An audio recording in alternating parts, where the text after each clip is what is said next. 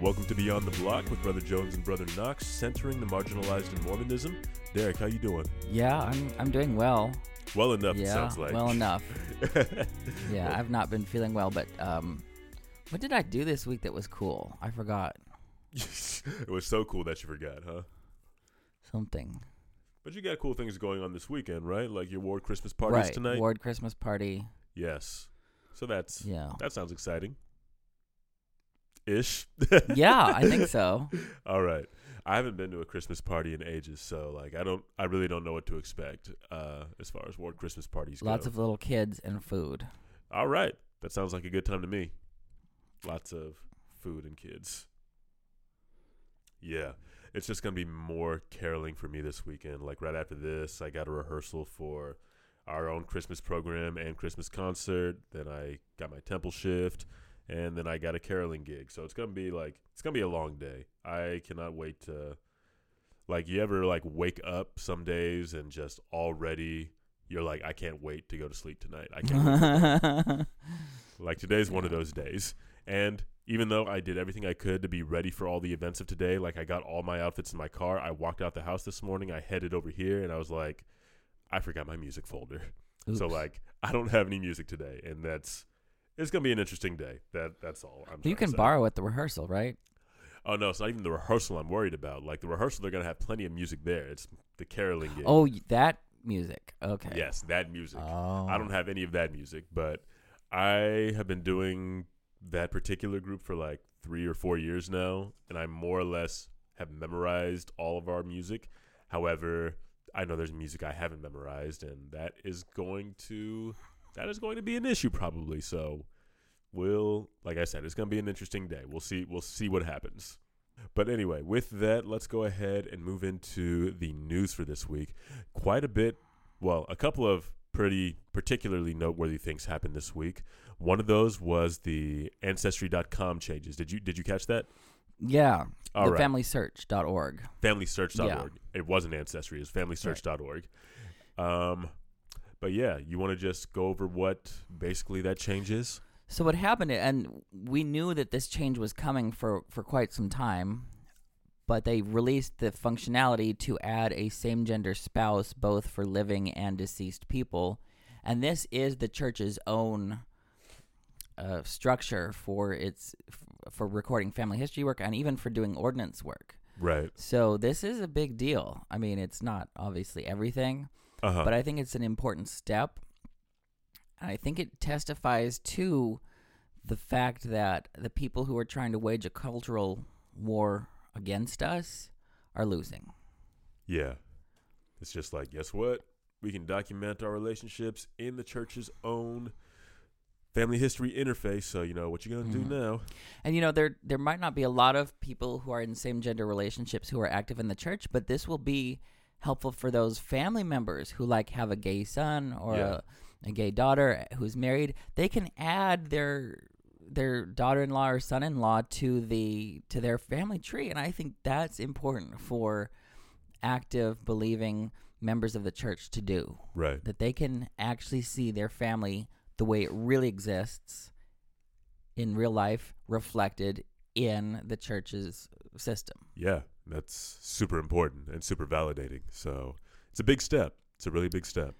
Yeah, what do you think uh, I think did did you know any notice any pushback because they always say don't read the comments, but I'm sure that there's people saying uh you know this is awful and this is a caving into the world and this is all sorts of stuff even within the church. Yeah. Well, particularly within the church. Yeah. Like that is that is the only place I've seen, you know, negative comments. Yeah. Now I've more or less purged the majority of that neg- negativity from my own feed, but I have seen some of the comments on, uh, you know, the church's own page or on FamilySearch's own page. I don't remember where I saw it, but you know, just a couple of, you know, fundamentalists being like, "This is fundamentally against." What the church is about, or the church's doctrine, like it's just that stuff. Like I don't even pay it that much mind right now because, you know, these are I mean, there's always going to be some pushback against it, but the pushback hasn't been so loud that I have been, personally been discouraged, or that any you know, gay folks I know have been discouraged by it. So, Mhm. yeah, there's been pushback. I have noticed it, but it hasn't been loud and it hasn't been significant. Not not not to me anyway. Yeah, it's really interesting.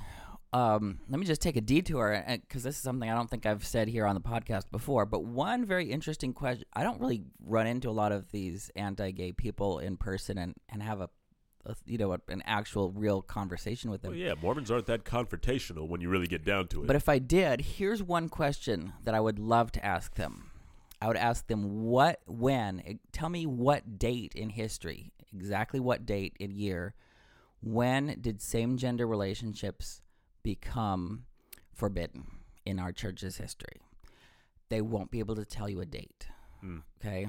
Because you can't date it to the proclamation on the family because that's just kind of reemphasizing what was already bubbling up, right? You can't date it back to D&C 132, which was revealed in 1843, because there's nothing in there about same gender relationships. right. Basically, their only option is to say, well, it's been always been forbidden since April 6th, 1830, the foundation of the church. But that actually puts them in a big bind because then their position isn't based on revelation, it's based on assuming and inheriting everything that was swimming around in the surrounding culture Yeah. that there was no same gender marriage. So they're saying, look, if they say April 6, 1830, then they admit that we haven't had any revelation. Mm. And if they try to find some other date, none of those other dates would work because there was no revelation that actually specified and clearly and specifically talked about now same gender relationships are forbidden. There is no relate there is none. Right. So, according to my view, asking them this one question puts them in a a bind that they that they well can't get out of. Yeah. Yeah. I never. That's a good point, Derek. It's a really good point. I never thought about asking that particular question or thought about what day was it where we decided. Yeah, like give me a day and a year. Yeah, like because we don't have it. We don't have Yeah. it. I've I've more or less embraced the fact that we just don't have the doctrine or we don't have any substantial teaching on this particular matter. But that is an even more Mhm. pressing and deliberate question. When did we implement this doctrine? When do we implement this t- teaching? And yeah, we can't do it. Right. We really and cannot it, do what it. it proves then is we've just got a tradition of the father's situation going on, something we've inherited from the surrounding culture. Um, and there, there can be parallels with, with racism and se- sexism, which have crept into the church, Uh huh. uh, not through revelation, Just through just, just, through, culture. yeah. I'm like, that happens. Yeah. And if you can't tell me the date when we clearly have these relationships forbidden, then you've got a problem. Yeah. and you're admitting that this isn't based on solid, direct, clear, specific revelation from God. Yeah, yeah, and you know that is that just goes back to something I think we've said on the show before. Just the luxury of privilege is not having to know why you look down on other folks or why you deny certain people personhood. Like the Mhm. luxury of privilege is that I haven't had to think nearly as long or as hard about the implications of our doctrine or teaching surrounding the LGBTQ community as much as the people that are actually in that community had Mhm. and the fact that I've able been able to not have to think about that and the fact that I don't know as much about that is directly indicative of the or directly correlated with the fact that I'm not part of that group and I don't have to think about it. You know, you get that with leaders, you get that with straight members, you get that with a lot of different folks. Mhm. Anything else you want to say about that? No, I'm sure there's a lot of other things I could say, but but I, but that gives me hope for our church because I can't think of any other conservative church in the country that that has done anything like that. Like look Mm. at the Southern Baptists or the Evangelicals. None of them have like, ooh, we're gonna have a thing on our own website that allows you to add a same gender partner. Look, I think there's there's ways that the Spirit is creeping in, uh, into our church in in new and vibrant ways and Yeah. unexpected. And that's actually what we'll get in the Christmas story is God moves in very surprising ways and always has done so. Looking forward to that conversation.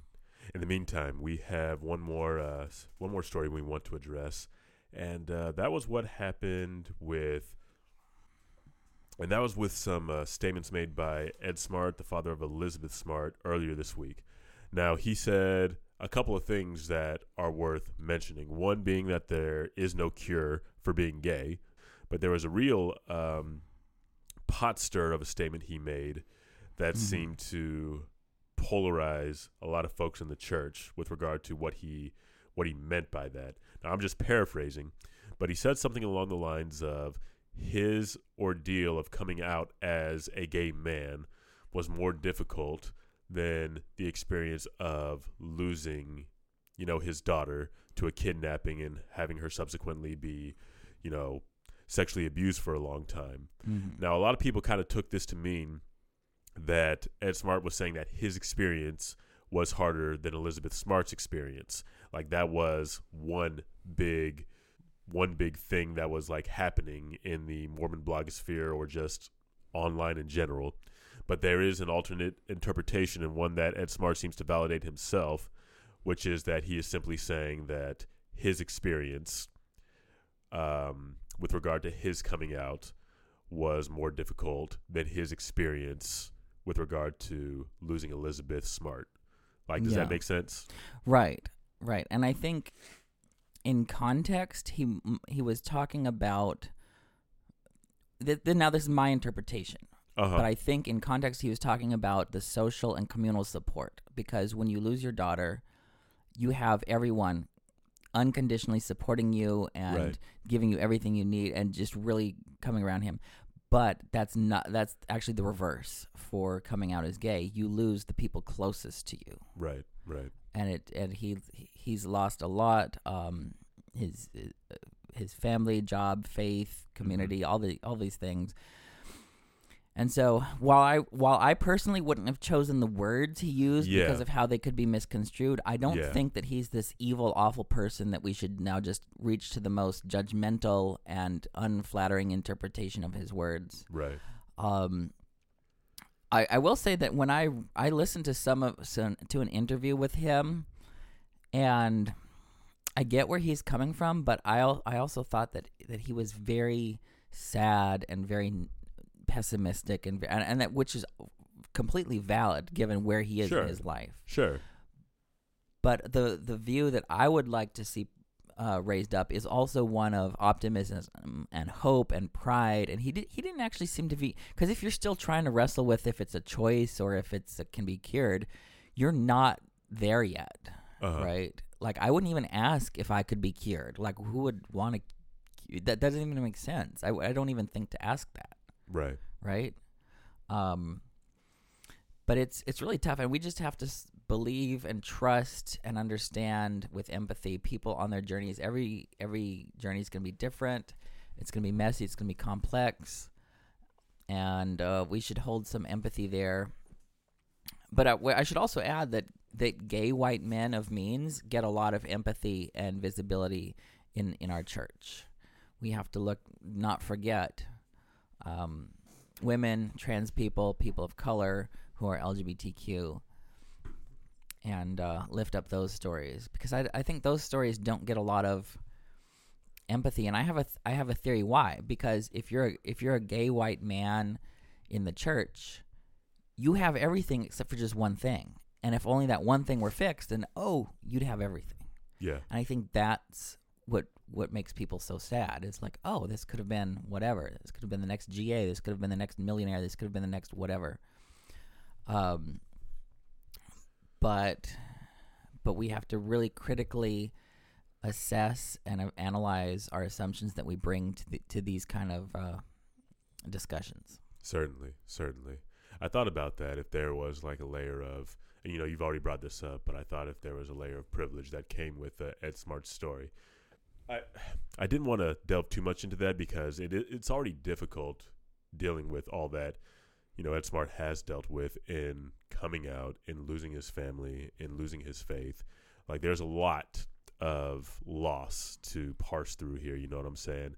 And it wasn't something I wanted to delve too much into, unless of course this whole interpretation of, or the more radicalized interpretation of his words was in fact the proper one. But I just do not believe that to be the case. I, I definitely tend to lean more toward uh, your interpretation of his words and his own clarification of, you know, the interpretation of his words. I wouldn't have said it like that, like you said, but this is this is what he's dealing with, and I think he just expressed it the best way he knew how at that particular point, and I do want to afford him that grace. Mm-hmm. Regardless of whatever privilege he's experiencing right now, he is still at this moment going through it, and I want to hold space for that. Yeah, and also he he also and it, this needs to be named too is he doesn't say that he left he he stepped away from the church. He says the church stepped away from him. And i think that needs to be named because we have so many lgbt people who end up disconnected from the church. And i personally wish that weren't true right um now i respect other people's journeys and doing what they need to do to take care of themselves and and but I really would like to see more people stay in the church and join in the church who are LGBTQ. Certainly.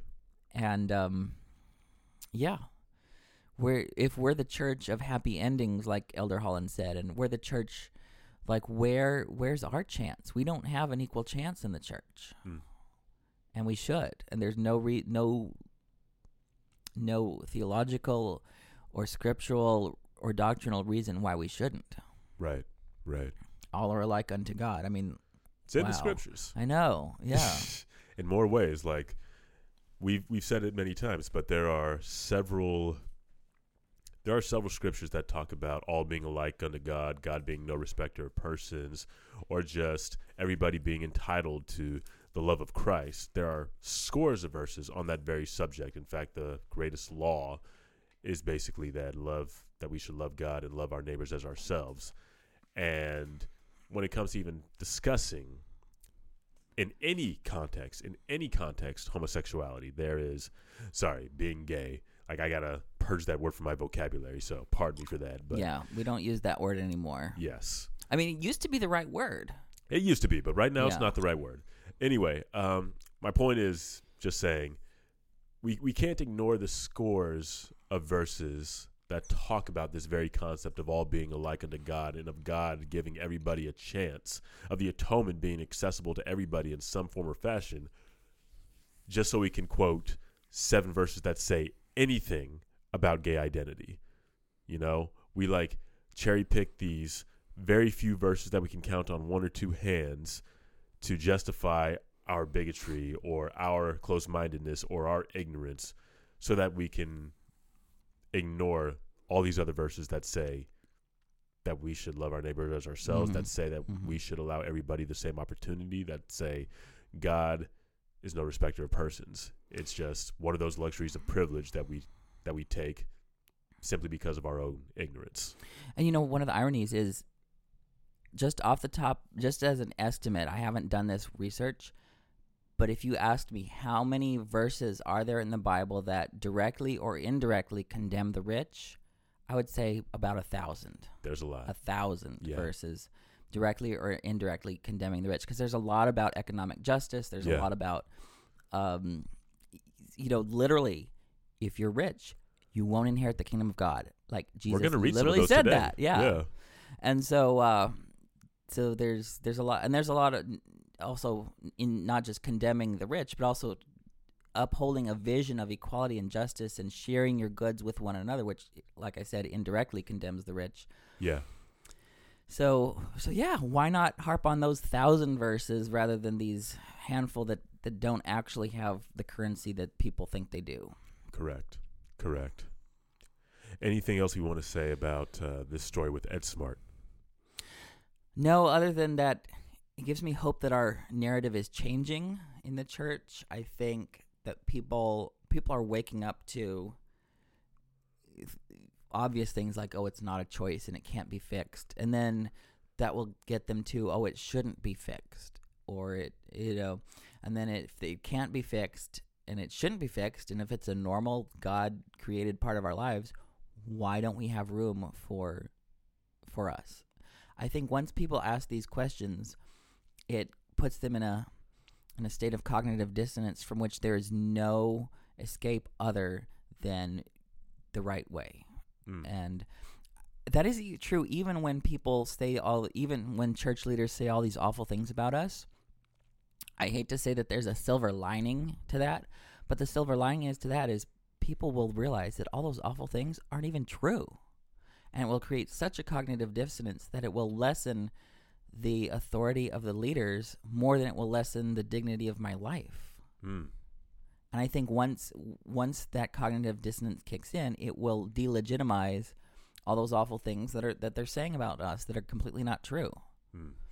And in some ways, they are uh, they're uh, they're setting themselves up for failure when they speak so awfully about my people. One day we're going to have to have this uh, conversation about how we help people navigate that. Because, you know, one of my more regrettable, not regrettable, but w- one experience that really hurts me to see is when you know you see people experience this cognitive dissonance. They don't know what to do with it and they just ultimately end up leaving the church. You know what i'm saying? There's just this idea that if our leaders can be wrong or if in fact we have brought ourselves to this point where we can't reconcile what we believe with what our leaders have said or what the church has taught in the past that we simply can't be a part of the church anymore and I feel like too many people. I, I mean, one reason I I enjoy, you know, being here with you, Derek, and having this podcast as well as you know having other conversations about this is just we, we, we create space for there to be human error with regard to our with our church leaders and i feel like if more people are able to embrace that now then by the time they come to this realization that our leaders have been you know less than correct about these mm. issues with regard to the LGBTQ community, that they can still have a place here, that they can still stay. But too many people, when they experience this cognitive dissonance, there's no space for error in the church or in the leaders, and they feel like they have to leave. Like at some point, I do want to have this conversation where we discuss more pointedly how we can help hold space for these folks who are experiencing this cognitive dissonance so they so they don't feel like they have to leave if they if they do experience it. Yeah, I don't know if I've used this analogy of the violin on the podcast before, but even if I have, it's probably been a long time ago, so I'm going to say it again. All right. I remember one of my friends plays the viola for the Utah Symphony, and he was telling me how his violin, he also plays the violin, how his violin became unglued and he had to take it to the repair people to uh, to get it fixed. And I thought to myself, why don't they use stronger glue, right? And he said they intentionally use weaker glue because you would rather have the seam come apart than the wood to crack. Okay.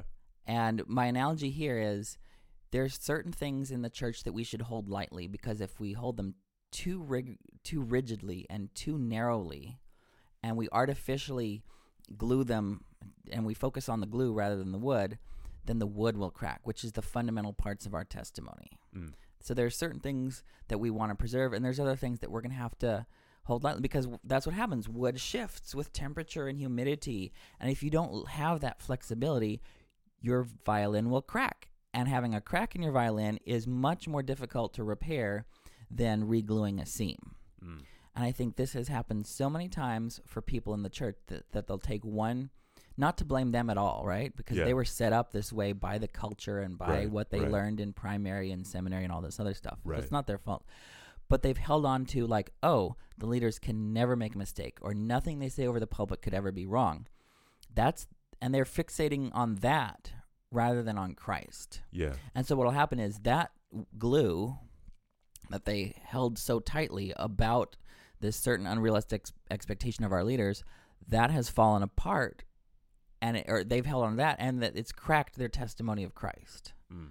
And I think this is a this is a this is a lesson we should learn. There are some things that we should hold lightly, and we need to be able to be flexible with uh, when reality hits and when we get new data, and, and we may have to. Uh, and of course, I'm going to have to change a lot of my assumptions as I get more data. And there's, and I'm of course, there's a lot of things that I'm wrong about. I just need to know what they are, right? Yeah. And just holding certain things lightly and flexibly will help create a more durable faith that's not brittle that will that will accommodate new new even new revelation even mm. um you know there's people that left the church after 1978 because they didn't they couldn't think that that was that that revelation was from God. They're like, no, we got to leave. Right. There were like- prophets that said before this would never happen, Yeah. and then it happened, and it's just like, what do I do now? Yeah.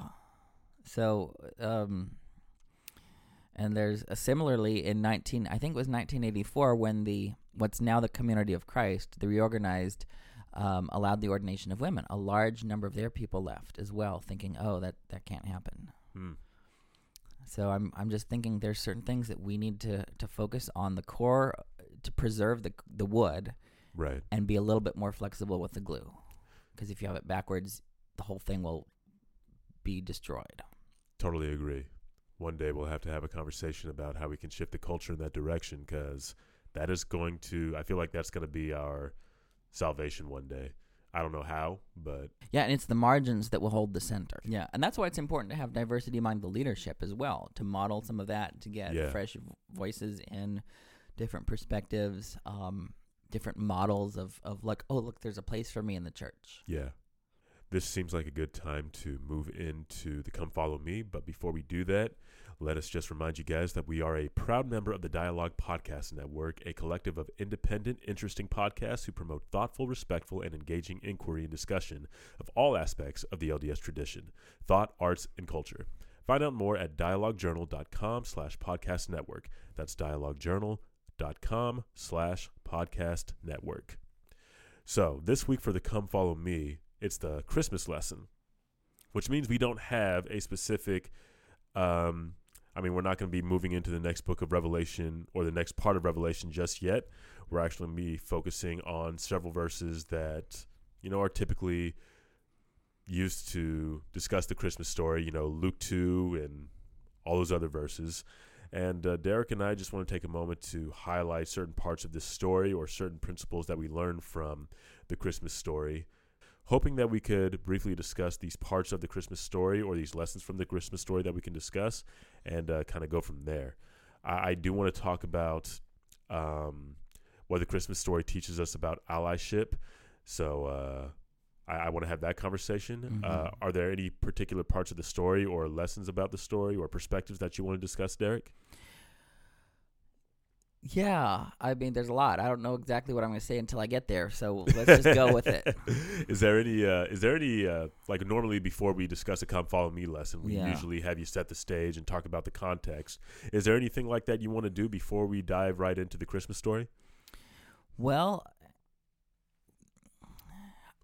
maybe. I think three of the texts that come out, come to mind are Luke one and two, um, Matthew one, and then John one, which isn't really seen as a Christmas, but it's definitely about the incarnation, the Word becoming flesh. Yes. and they're just those are all different um, layers of the tradition. We've got obviously dating back to the Jesus of history, some authentic traditions that get circulated, and then Matthew takes some of those, and Luke takes his, and then John uh, doesn't even have an infancy narrative Right. and neither does Mark. And so what I'm saying is there's room for realizing the human fingerprints all over these stories. That there's uh there's room for different perspectives and seeing where they where they go. And one of the cool things about what Matthew and Luke want us to do is they want us to f- to read these stories in light of the salvation history of Israel. Okay. It's not just some cutesy little uh, Hallmark window right here. This is sort of the culmination of God's story with Israel. You're supposed to, I think, in Matthew and Luke's, in their mind, you're supposed to read these stories knowing the hopes that Israel ha- has been expecting Messiah, knowing that how God has worked, that God has been with his people, and God has worked in surprising ways and miraculous ways, and just reading these birth and infancy narratives in that context is probably the the, the background that I want to say for these. I see. Kate, can you say a little bit more about that in terms of uh, reading it in that context? Because this is this is relatively new to me. Well, oh man, how much time do you have? I mean, yeah, you're right. Uh, time is time is relatively short, but you know, it'd be cool to it'd be cool well, to say. let me just say one that. thing. Yes, sir. First century Judea w- or Galilee was not a good place to be Uh huh. um, if you were Jewish. You were dominated by Rome. You were not free as a people. You were, even though you were in the land of Israel, in some sense, spiritually, were you were still in exile because you were not uh, a self-determining people. There was this expectation of deliverance, a long-promised Messiah, a king. You know, even reaching back to the Exodus story, there's there's echoes of the Exodus story in Matthew's account. Right, right. There's, um, y- you know, and Matthew explicitly quotes the prophecies of Isaiah. If you look at the Magnificat in Luke 1, which is Mary's song, it's very similar to Hannah's song in 2 Samuel 2, All right. um, where she's talking about her, how God favored her and how, how she's victorious. And um, just seeing all these political uh, deliverance themes woven in you yeah that's kind of where it is you've got all of this context and this then is is uh and, and even luke 2 starts out with with the empire yeah. with caesar augustus doing his will among the people right Uh-huh. decreeing that there should be a census and so Yeah. you that's the backdrop for all of this and to sit to think of it oh it's this just a cute baby look herod even herod didn't think oh it's just a cute baby there was something that herod Yeah. was threatened by Right. a new king of the jews There is Yeah. something political and economic to what's going on here Yeah. something that that tears open hev- heaven and now we have god among us Yeah. this is something profound Yeah, this might be a good time to move into this uh, Jesus Christ as an immigrant narrative because uh, the traditional story of you know the birth of Christ and nativity and all that stuff is rather quickly interrupted by this second narrative of violence and fear Mhm. of Jesus and his family having to flee to Egypt just to get away from you know massacre or whatever like this is Yeah. what's happening a lot today there are people fleeing violence and poverty and war and massacre just so they can go to a safe well to a safer land uh, and that's basically what jesus and his family were doing were fleeing that fleeing that massacre to a safer land that this is something we see rather quickly after the birth of christ so you know Mhm. like you said we often focus on the cutesy narrative of jesus being born in humble means but we also move violently and quickly into Jesus and his family fleeing violence and persecution to a safer land. I also want to say that in the in the first century there was a large and vibrant community of Jews in Alexandria, Egypt. Mm-hmm. And so what I'm suspecting this isn't in the text, but what I'm suspecting is that Mary, Joseph, and Jesus when they when they figured out where we're going to go, they probably thought to themselves, "Oh, here's a place that will take us in." Yeah, They wouldn't have gone there presumably unless they had some reassurance of hospitality there. And that goes to show that the lesson we learn is like are we a hospitable people? Do we have room for refugees? Are we Right. known as a safe place? A place that you can get to and and that's we in America uh, sadly that's not true. mm. it it it's uh, I mean it's it's a little chilling to think that you know if Jesus were born today, like would he have a place here? Like would he be be able to come to America, or would his family be able to be like? This is a safe place for us. Mhm. We can come here to flee this persecution, but only to realize that America, unfortunately, a presumably Christian nation, is not welcome. Yeah, and it gets gets back to especially in Luke's narrative how God chooses the poor, and this is really clear with uh, Mary. What she says is really clear with the shepherds who were were lower class. Now, some people have gotten this idea that the shepherds were somehow uh, outlaws or troublemakers or something like that. That, Uh-huh. but I think that comes from a later. Uh, later under later rabbinic understanding but in the biblical narrative shepherds were seen as positive you know david was the shepherd um, the lord was the shepherd of israel in psalm 23 the shepherds are good they're they're lower class right but um, they're not uh, they're not uh, sort of these troublemakers that some people have said they are but but it's interesting how God surprises. It, this is there's this whole reversal of fortune about you know the last shall be first Yeah.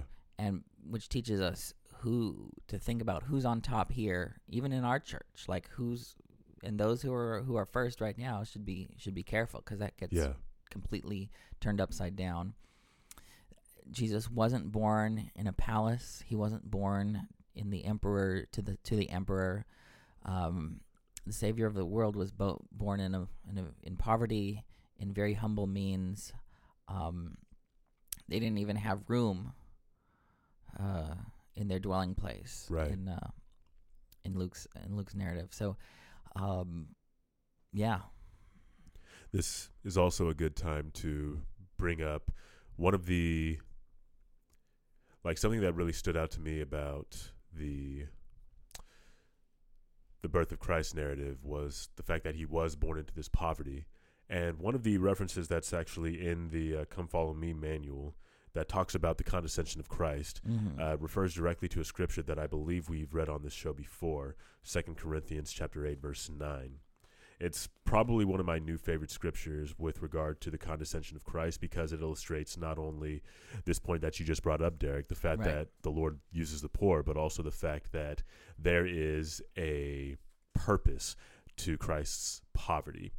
And uh, I'm just going to go ahead and read this verse in 2 Corinthians 8, verse 9 in the context of uh, this verse, I believe Paul is teaching uh, the Corinthians about how they ought to take care of each other, particularly talking about uh, the welfare system in the Mhm. church, if I'm not mistaken. But uh, the verse here says, For ye know the grace of our Lord Jesus Christ, that though he was rich, yet for your sakes he became poor, that ye through his poverty might be rich. This is extremely th- i mean this is quite beautiful to me and il- illustrative of how we ought to be with people on the margins. Because what this is telling us is that christ basically embraced poverty. He embraced he sh- he he shed all of his privilege for the express purpose of providing that same privilege providing that same opportunity to us. Like this is christ somebody who was for all intents and purposes, a God. He had the rights and privileges of godhood, and he shed all of that in order that we might overcome what obstacles we had and, and eventually obtain all that he was and all that he would be. That to me is very powerful, and it tells and it says and it illustrates two things to me about allyship in particular. One is that in order to help people on the margins, you have to be willing to an extent. You, you don't have to do all that Christ did. I mean, that's what the atonement was for. We don't have to do everything that Christ did in order to obtain what he now has. But part of allyship is being willing to shed our privilege or being Mhm. willing to share our privilege that people on the margins might be able to come up, you know? And, you know, this is a fear that I feel a lot of people in positions of privilege have. They feel like uh, human rights is like a zero sum game, or that because other people uh, come up, that means that they have to come back.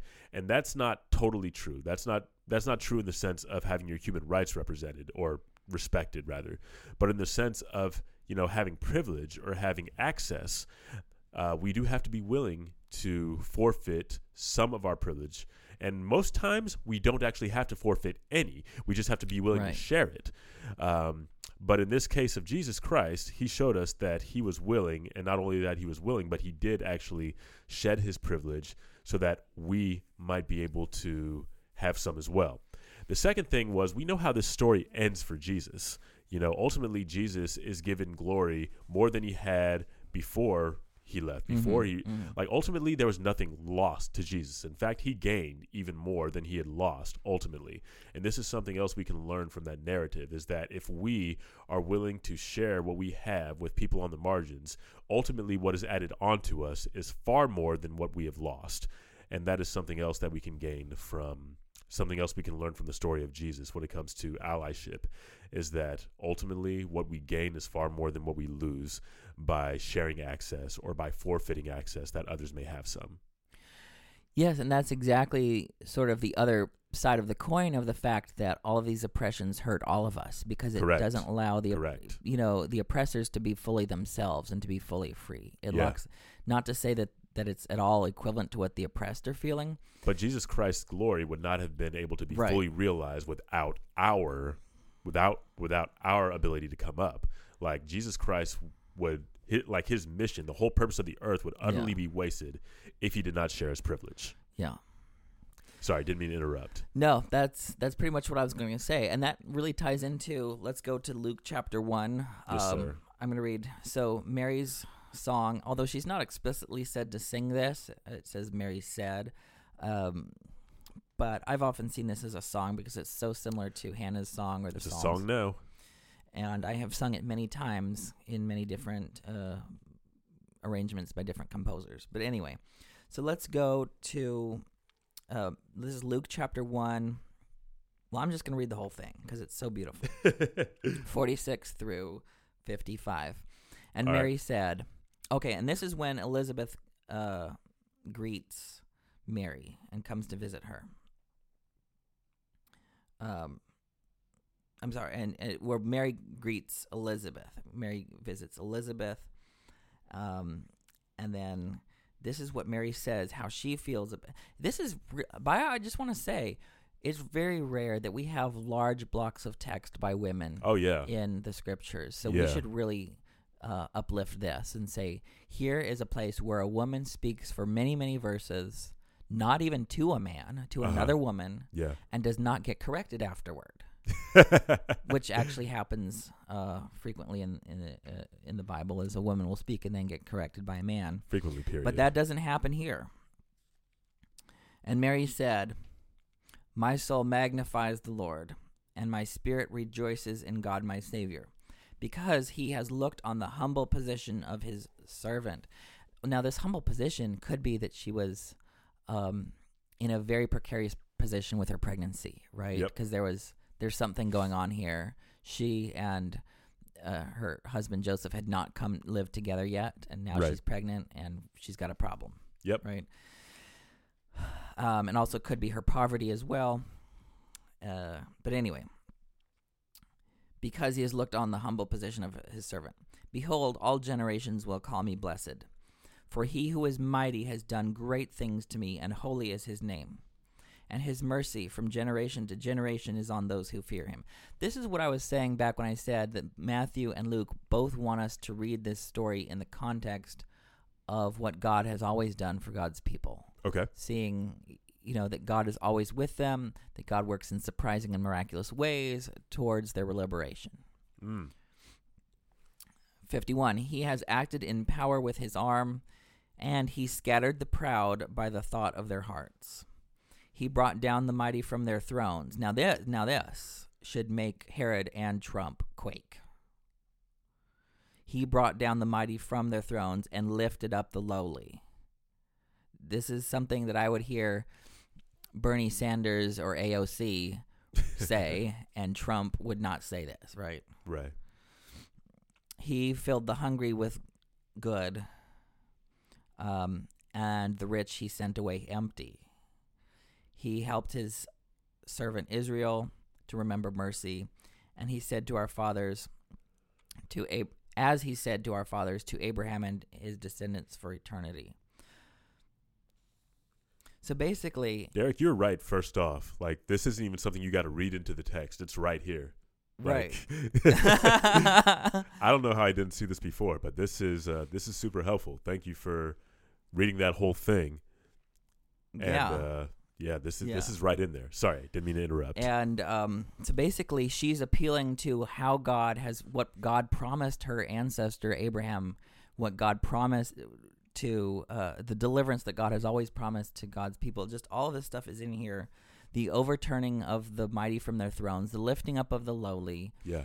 the sending the rich away empty handed, and, and filling the hungry with good things. This is radical. Yeah. And something that uh, that Elisabeth Schüssler Fiorenza says, she's a, a feminist New Testament scholar. You She stay said- quoting her. Yeah, I, I love it though, man. she said that um I hope I, I don't know if I'm gonna get this exactly right, but it's it's not just that a woman says this, but she says this as a woman. Yeah. right? And I think her her entire lived experience as a woman puts weight and context to this.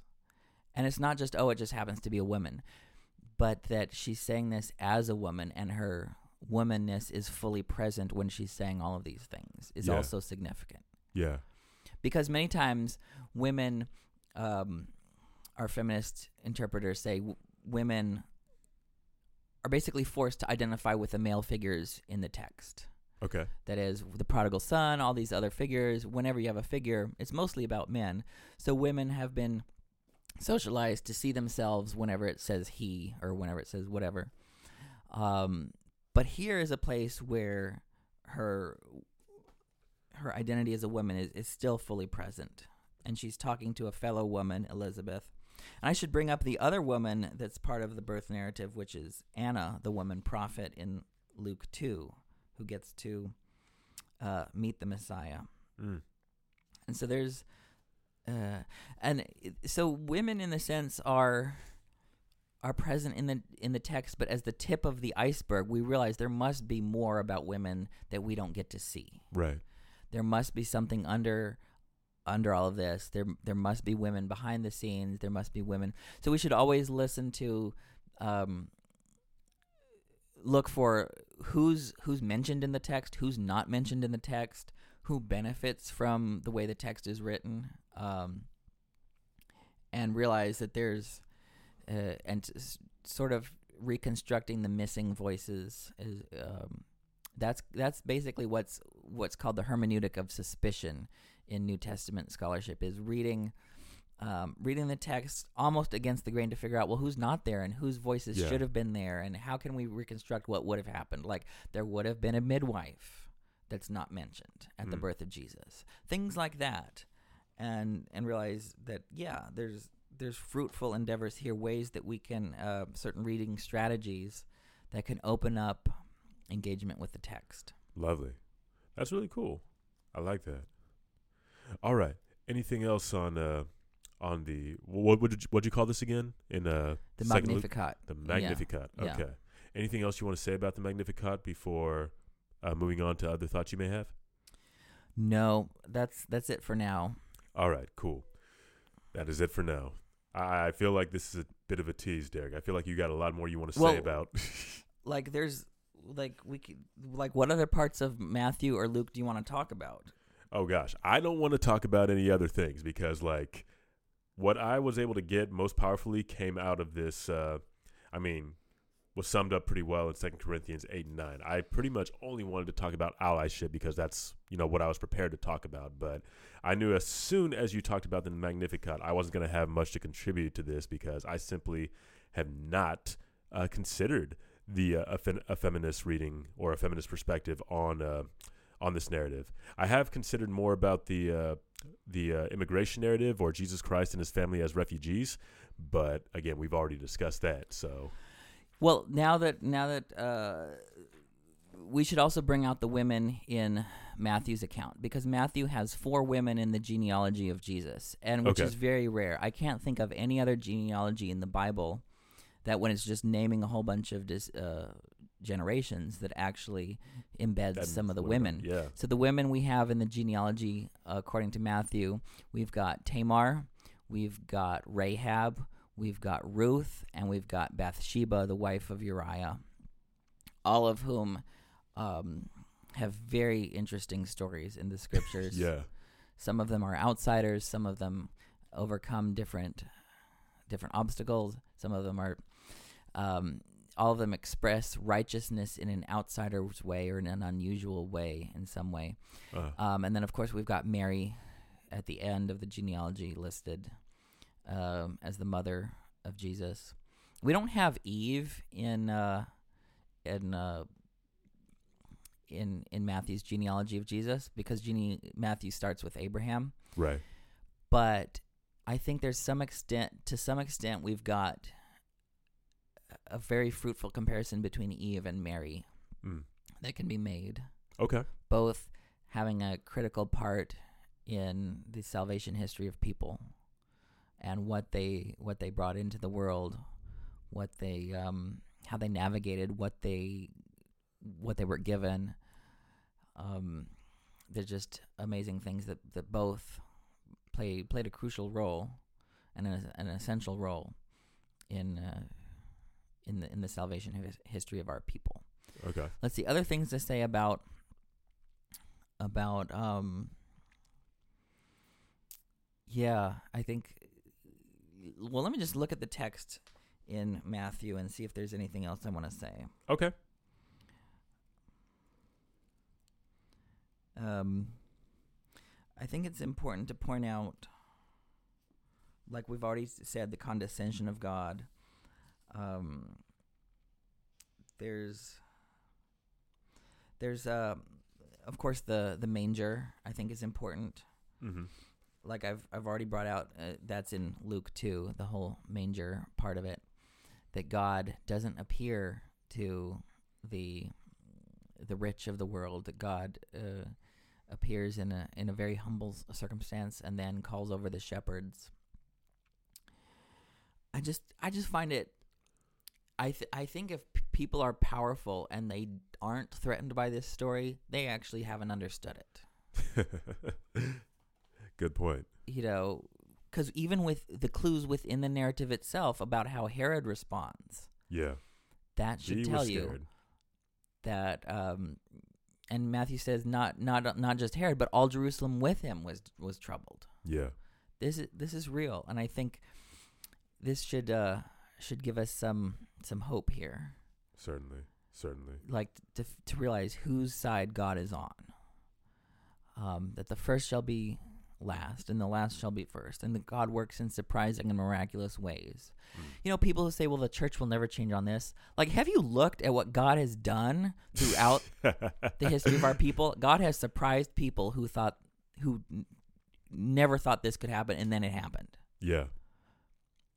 Like whoops. It's like, yeah, like anyone who says that doesn't know God or doesn't know the record of God. like yeah i i, I get I, I get what you're trying to say like the principles the gospel or you know the doctrine of christ like when you really get down to it doesn't change but all the time like we've just seen god moving among his people basically just giving us all the ways to partake of his goodness and making the necessary adjustments to do so. Like this has happened all throughout his dealings with his children and it always I don't know. Like I saw this funny meme on the, one of the uh, Christian pages I follow about Mm. somebody saying God never changes, and then it lists a bunch of stuff that God has changed, and then it has that shocked Pikachu face under all of the. and I'm just like, yeah. come on, guys, can we? Do we really get a right to be shocked by any of these changes that God has made among our people, or any of these ways that He's moved among us? When this is how He's always operated, this is how He's always Mhm. moved. The reason that you're shocked, the real reason that you're shocked, is because something has disrupted your comfort or something has disrupted you in some way, and you want to act like the way that you have been living your life has been totally fine. The real reason you're shocked is because you have to make a change now. That is the real reason that you're shocked. I do have a question, Derek. if- Yeah. unless you got another point you want to No. make here. So um, this is a bit of a more shallow question, but I know it's going to come up in Sunday school, and I do want to take this opportunity to ask you, Derek, simply because I do value your input on this. But uh, how do you wish people would celebrate Christmas? Like, what is how ought we to celebrate Christmas with this knowledge that, like, in the context of these things that we've discussed today? How would you like to, people to celebrate Christmas? Well, let me back up and tell you a story. That's actually how Jesus taught. He says, "Let me tell you a story." so I was going to settle in for about a, a three-hour session of studying the New Testament one one day last week, of course you were. And I got a call from someone who was newly baptized into our ward, an adult convert. And so I took the call, and she said um, that she had fallen on the ice, and she is in Mount Auburn Hospital. And and just earlier, so she was just baptized that day. She was baptized that day, and the elders quorum president came up to me and said, "Hey, would you like to be her ministering brother?" I'm like, "Sure." And now that I'm in her ministering brother, I I've got to got to so I I went to uh I went to the hospital and visited her that that evening, which I I hate to admit this, but part of me really wanted to stay home and study more of the New Testament. But I knew Paul would have would have chastised me for that because Paul was all about living in community in the practical reality and implementation of this because if I had a choice between reading the living reading the New Testament that evening and actually living it, Paul would say you got to go out and live it. Yeah. And so I did. I went um, visited her in the hospital, helped comfort her as she was preparing for surgery the next day. We um, gave her the gift of the Holy Ghost there in the hospital, and it was a very profound, uh, profound moment. And I'm so glad I went. Um, but if, but here's so this is the long way around to your question of like how do people celebrate Christmas? If it doesn't change your life, and you don't live and move in the world differently because of this story, then you haven't understood it. Mm. That this story should ref- should break into your life and find avenues of reflecting out into other into the service of other people. And I think there is a sort of a gimmicky approach to service at Christmas time that people think, oh well, this is. A, but uh, there's also Light the World. there's also a real and authentic approach to service at this time of the year that should infuse the whole year yeah. with a spirit of service. That when someone needs you, you get up and go. Um, I just think that there's that's kind of I, how people celebrate how I think people should celebrate Christmas is it needs to make a difference in your life. You know, the Puritans actually uh, prohibited the celebration of Christmas. They did not like holidays because there's a, that's there's no holidays in the New Testament for us. Um, there's we shouldn't cel- there's no celebration of Christmas in the Bible, so we shouldn't do it. Well, they were no fun. Uh, but uh, but I think there's finding light and hope also, also finding time to worship God, which is what what people did at, at the first Christmas at the manger, you know, glorifying God. Um, the the Magi came and, and worshipped Christ. There's there's a sense of awe and wonder figuring out where where you can see God's glory that you weren't expecting it is part of the Christmas story. Yeah. And just worshiping having it and which I like to worship through music as well. Yeah. Through music, through prayer, through uh, communing with other people, family, friends. That's to me what celebrating Christmas is about. And notice I didn't even mention presents. Right. Or Santa. Mm-hmm. Right? That's not what Christmas is about to me. Christmas is the type of thing that uh, if the powers that be knew what it was, they would they would uh, hate it. so I'm going to ask the same thing to you. What do you think how do you think Christmas oh, should gosh. be celebrated? You're gonna make me follow that. I, I really can't add a lot, I, and I don't think I should add a lot more to what you said, Derek. I really feel like you've articulated perfectly what I feel Christmas ought to be, and also I've already spoken a lot during this episode. But like, I, think if there's anything I could add or would want to add, it's just a it's just a reiteration of something that you said that I thought was a whole word.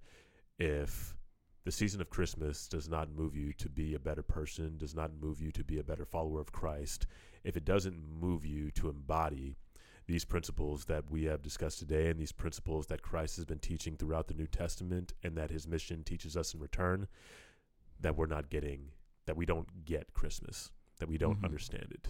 So, um, I would just uh, add my witness to what you said, Derek, and simply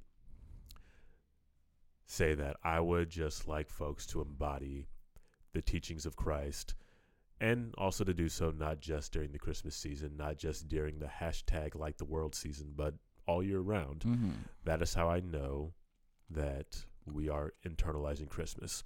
Not to say that there isn't some grace to be given here, like I, everybody falls short of the glory of God, you know, and I want to give people that that grace.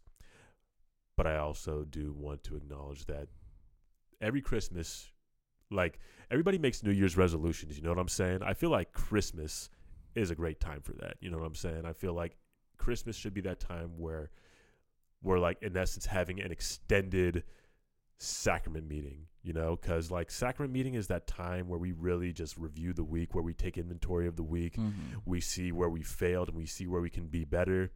and we in essence carry that into the next week. I feel like the holiday season, like the Christmas season, is basically the month of sacrament meeting. You know what I'm saying? It's the month where we really internalize the principles of Christ, see where we've fallen short, and go into the new year knowing that we can and will be better as a result of the atonement of Jesus Christ.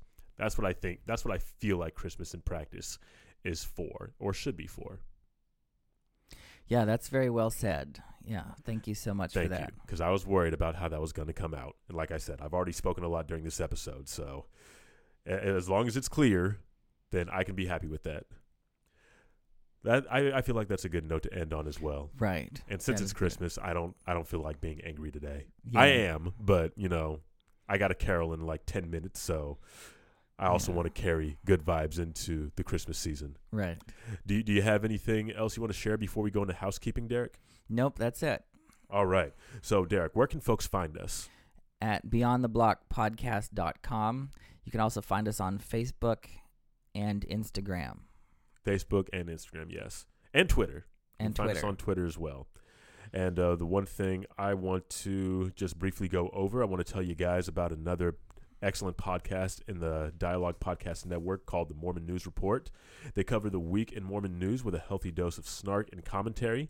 Join Brant and Jenny every Monday to get caught up on all the top stories you need to stay up to date on the top stories in Mormon news. Again, the name is the Mormon News Report. Got a cool little graphic that looks like NPR, but it's MNR. It's really nice. Anyway, that's all I got to say. Any other housekeeping items, Derek? Nope, that's it. Excellent. Then we will see you guys in the following week. Have a great Christmas season. Yes. Have a great Christmas. Bye.